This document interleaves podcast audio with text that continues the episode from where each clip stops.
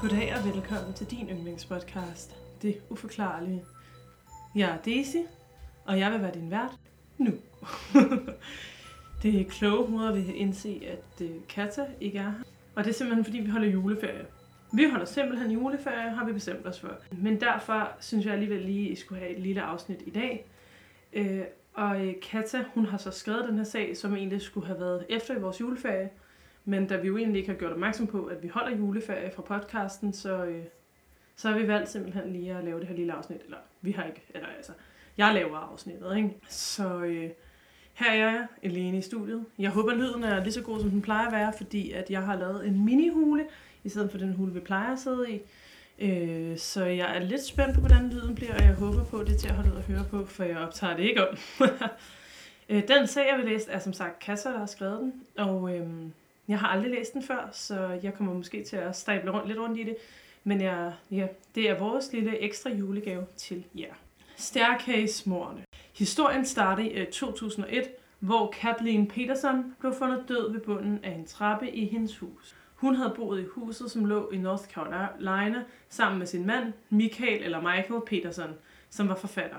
Hey, vent et sekund, jeg kender den her sag. Wow, har Kasse virkelig kastet sig ud i den? Hold da op, det er en kæmpe sag. Nå, whatever, jeg kan videre.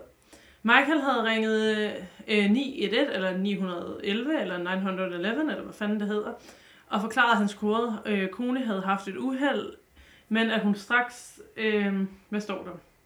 At hun havde haft et uheld, men stadig træk vejret. Det, var, det, der var sket ifølge Michael, var, at hun var faldet ned ad trappen. Men kort efter blev Michael sigtet for første grads mor.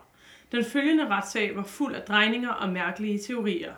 På et tidspunkt var der tale om, at dødsårsagen kunne have været et uleangreb. Øh, hvad? Nå, men lad os spole tiden tilbage. Før Michael overhovedet havde mødt Kathleen, hvilket de gjorde i 1986, boede han i Tyskland med sin kone på det tidspunkt. Patricia Peterson. Patricia arbejdede som folkeskolelærer på en militærbase, og sammen havde de to sønner, Clayton og Todd. På et tidspunkt, hvor Michael og Patricia var ude af landet, mødte de en øh, mor til to små, små søde piger, Elizabeth Radley. Elizabeths mand var blevet dræbt på en militærmission, og hun var nu ene mor til de to piger. Michael og Patricia blev venner med hende, men efter det, en morgen i november 1985, blev hun fundet død ved bunden af en trappe. Aftenen inden hun blev fundet, havde Michael efter sine været over hos hende og havde hjulpet med at lægge pigerne i seng. Oprindeligt var det blevet konkluderet, at Elisabeths død var grundet, at hun var faldet ned ad trappen, men da Kathleen 15 år senere blev fundet død på samme måde, blev sagen om Elisabeth også taget op til genovervejelse. For da Elisabeths søster hørte den forfærdelige nyhed om Kathleens død, kontaktede hun straks politiet og forklarede, at hun, øh, og forklarede, hvordan hendes søster var død på en lignende måde for 15 år siden. Og den sidste person, som havde været sammen med Elisabeth, havde altså været Michael. Da Elisabeths sag blev kigget på igen, blev dødsårsagen officielt ændret til drab. Efter Elisabeths død adopterede Michael og Patricia hendes to piger, Margaret og Martha. I midt-80'erne begyndte deres ægteskab at falde for hinanden, og Michael mødte Kathleen gennem øh, Margaret og Martha. Det var, øh, hvad står der? De var nemlig venner med Carolines øh, datter, Kathleen, og de boede øh, lidt længere ned ad gaden. I 1987 flyttede deres to familier sammen. Øh, nu kørte det bare for dem, og de var en stor og lykkelig familie, har Kasper skrevet. Michael har stor succes med hans bøger, hvor en af dem ved navn A Time of War endda fik opmærksomhed fra et Hollywood-studie. For en af hans bøger fik han mere end en halv million dollars på forhånd af sit forlag. Okay, så pointen med det her er, at det kører for ham. Kathleen havde en høj stilling ved et telekommunikationsselskab, og sammen opdragede de deres børn i et livligt hjem, og de var efter sine meget, meget lykkelige. Men da alt det, det stoppede så bræt den 9. december i 2001, da Kathleen lå død for enden af trappen, og Michael ringede øh, 911, øh, efter han havde fundet hende. I retssagen forklarede Michael, hvordan han og Kathleen havde spist aftensmad, efter de havde set filmen American Sweetheart, og til sidst var øh, de så gået ud til poolen. Efter lidt tid besluttede Kathleen, ifølge Michael, at gå i seng, mens han så blev ved poolen for at ryge sin pibe. Okay. Forsvaret sagde, at lige havde drukket øh, noget vin og havde taget en øh, beroligende pille mod angst, hvorefter hun var forsøgt at gå op ad trappen i mørket, og så skulle hun være faldet og have slået sig voldsomt og forbløb. Men ifølge Detective Art Holland, som ankom til gerningsstedet kort efter Katalines død, virkede det hele lidt suspekt. Han forklarede blandt andet, hvordan Karoline lå spredt ud, og hvordan hendes hoved hvilede på det nederste af trappen. På køkkenbordet øh, stod der en flaske vin og to vinglas, men undersøgelser afslørede, at Katalins fingeraftryk ikke var at finde på nogen af glasene. Og undersøgelser af Karoline viste desuden, at hendes alkoholprocent i blodet var så lav, at det ikke ligefrem gav udtryk for, at hun havde hygget sig med noget vin sammen med Michael samme aften. Det lignede desuden, at hun var blevet slået ihjel med et objekt, og at hun havde syv dybe flænger oven på hovedet. Blodet omkring hende, da politiet kom frem, var primært tørt, hvilket indikerede, at hun havde ligget der i lidt tid.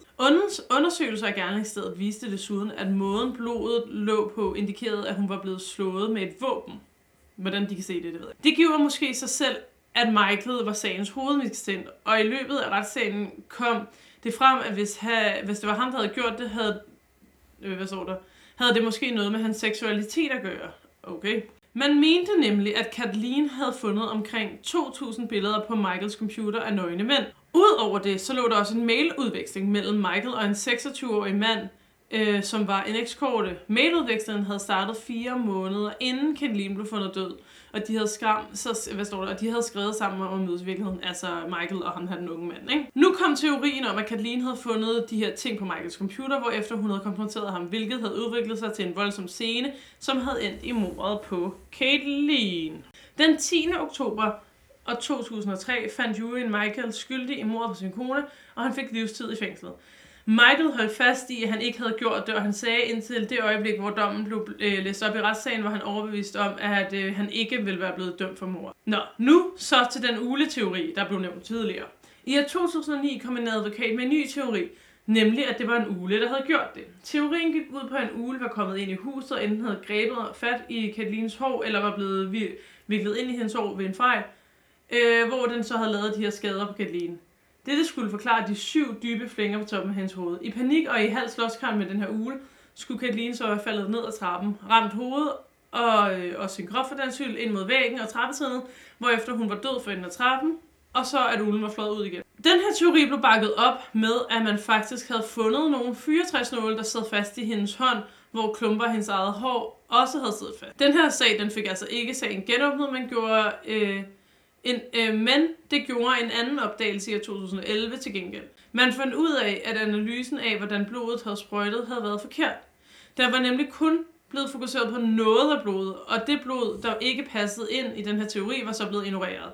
Sagen blev genåbnet, og den endte faktisk med, at Michael den her gang blev sat fri. Efterfølgende har han udgivet to bøger om sagen, og alle pengene er blevet doneret til velgørenhed.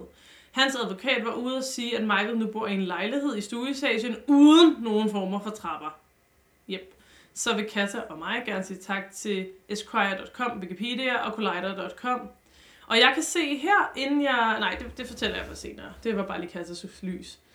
Okay, spændende. Jeg synes, det er ret imponerende, at hun har fået kortet den så meget herned. Jeg ved, det er en kæmpe sag, og der er mange andre podcaster og film, der øh, beskæftiger sig med den her sag. Øhm, jeg synes, Ute-teorien lyder helt ud i hampen. Men på den anden side, altså, øhm, virkeligheden er også bare, altså virkelig fucking mærkelig. Prøv at overveje bare i dit eget liv, hvor mange mærkelige ting, der sker nogle gange. Så hvor ville det også være typisk, hvis det for real var en ule, der havde dræbt ham, og, eller undskyld hende, og at han så ender i fængslet. Jeg kunne godt tænke mig at vide mere om, hvad der skete med hende her. Elisabeth, altså er der blevet lavet flere undersøgelser af hende, eller hvad? Øhm, ja. Ja, fortæl os om jeres teorier. Øhm, creepy sag. Lidt spændende at korte den ned til et par sider, men øh, det gjorde Katja, og vi er hende evigt taknemmelige. Jeg kunne så se, at hendes ugens lys, der hun nemlig skrevet til mig, er det samme som min ugens lys. Vi var nemlig inde og se Avatar 2 forleden, og øh, jeg ved jo ikke, hvad Katja vil sige om det her, men jeg kan så sige min mening, for jeg har det lidt med Avatar 2, som jeg havde det med Avatar 1. At jeg faktisk synes, historien er lidt tynd, og sådan, det har vi set før i en million af film. Øh, I den var det sådan lidt Pocahontas-agtigt. Og alligevel ser jeg den mindst en gang om året og nyder det, altså sådan, og synes, den er fed at se. Og det er lidt det samme med, øh, med turen. Der er rigtig mange ting i den, jeg regnede ud, øh, før det overhovedet blev afsløret. En ting, som der omhandler den ene af de yngre kvindelige øh, roller, som jeg har regnet ud vil blive afsløret i en af de næste film, som de sådan teaser til. Det regnede jeg helt vildt hurtigt ud, og jeg var sådan, okay, det kunne ikke være mere obvious. Øhm, og øh, det vil jeg selvfølgelig ikke sige her, for det spoilers. Og, øh, sådan, og historien var bare tynd generelt og sådan lidt, ej okay, jeg kunne ikke finde på noget bedre. Og alligevel var den fucking fed, og jeg har lyst til at se den igen. Og så foregår meget af det under vandet, hvilket er lige mig. Jeg elsker havfruer og sådan noget. Ikke at der er havfruer med, men det er meget sådan, det er universagtigt. Så primært kan jeg godt anbefale at gå ind og se den. Øh, jeg har det sådan meget, øh, øh, meget, for, altså meget sådan, hvad kalder man det, når man har sådan flere meninger, for jeg vil gerne se den igen, og jeg var underholdt. Og sådan, jeg kan mærke, at jeg har tænkt meget på den, samtidig med, at jeg synes, at historierne var tynde. Altså sådan, jeg kan ikke helt forklare det. Og det var lidt det samme med Avatar 1. Jeg tror, det er, fordi det egentlig er ret flotte visuelle film. Jeg ved, at Kata sagde til mig bagefter, at hun synes ikke, at den var helt lige så fed. Fordi i skulle man ligesom lære hele universet at kende, hvor man lidt mere sådan allerede kender det nu. Og så var det sådan lidt unødvendigt, at den var så lang og sådan noget. Øhm, men jeg synes, det var mega fedt, alt det, der under havde, og ville faktisk gerne have set meget mere af det, i stedet for, at der er en helt vild lang action scene i slutningen. Lidt ligesom i den, men sådan unødvendig lang, hvor man er sådan, wow, det er bare Titanic om igen-agtigt. Øhm, men igen, selvom jeg siger en masse negativt, så vil jeg gerne se den igen i biografen. Øh, I biografen, undskyld. Ja, så det var vores ugens lys. Og hey venner, så er det jo, når det her udkommer, så er det den 20. Og så er det jul lige om lidt, så glædelig jul til jer alle sammen. Det kan være, hvis jeg når det, at jeg lige laver et mini-afsnit, der udkommer i, øh, i næste uge. Ellers så går vi faktisk på juleferie og er tilbage. Vi har faktisk ikke bestemt os for, om vi er tilbage mellem jul og nytår eller efter nytår. Men det kan være, at vi udgiver sådan nogle her små afsnit, som det vi gør nu. Det kan også godt være, at vi bare går på juleferie for podcasten. For helt juleferie, det kan jeg sgu ikke holde. og det tror jeg heller ikke, kan jeg kan. Men for podcasten. Øhm, men vi vil prøve at ja, udgive lidt, ligesom det her men nu må vi se. Øh, og vi vender selvfølgelig tilbage, om ikke andet, i det nye år. Glædelig jul. Jamen, var det så det? Ja, det tænker jeg. Jamen så, until then. Og til alle ånderne derude. Øh, øh, det mener jeg til alle ånderne derude. Please don't hjemsøge.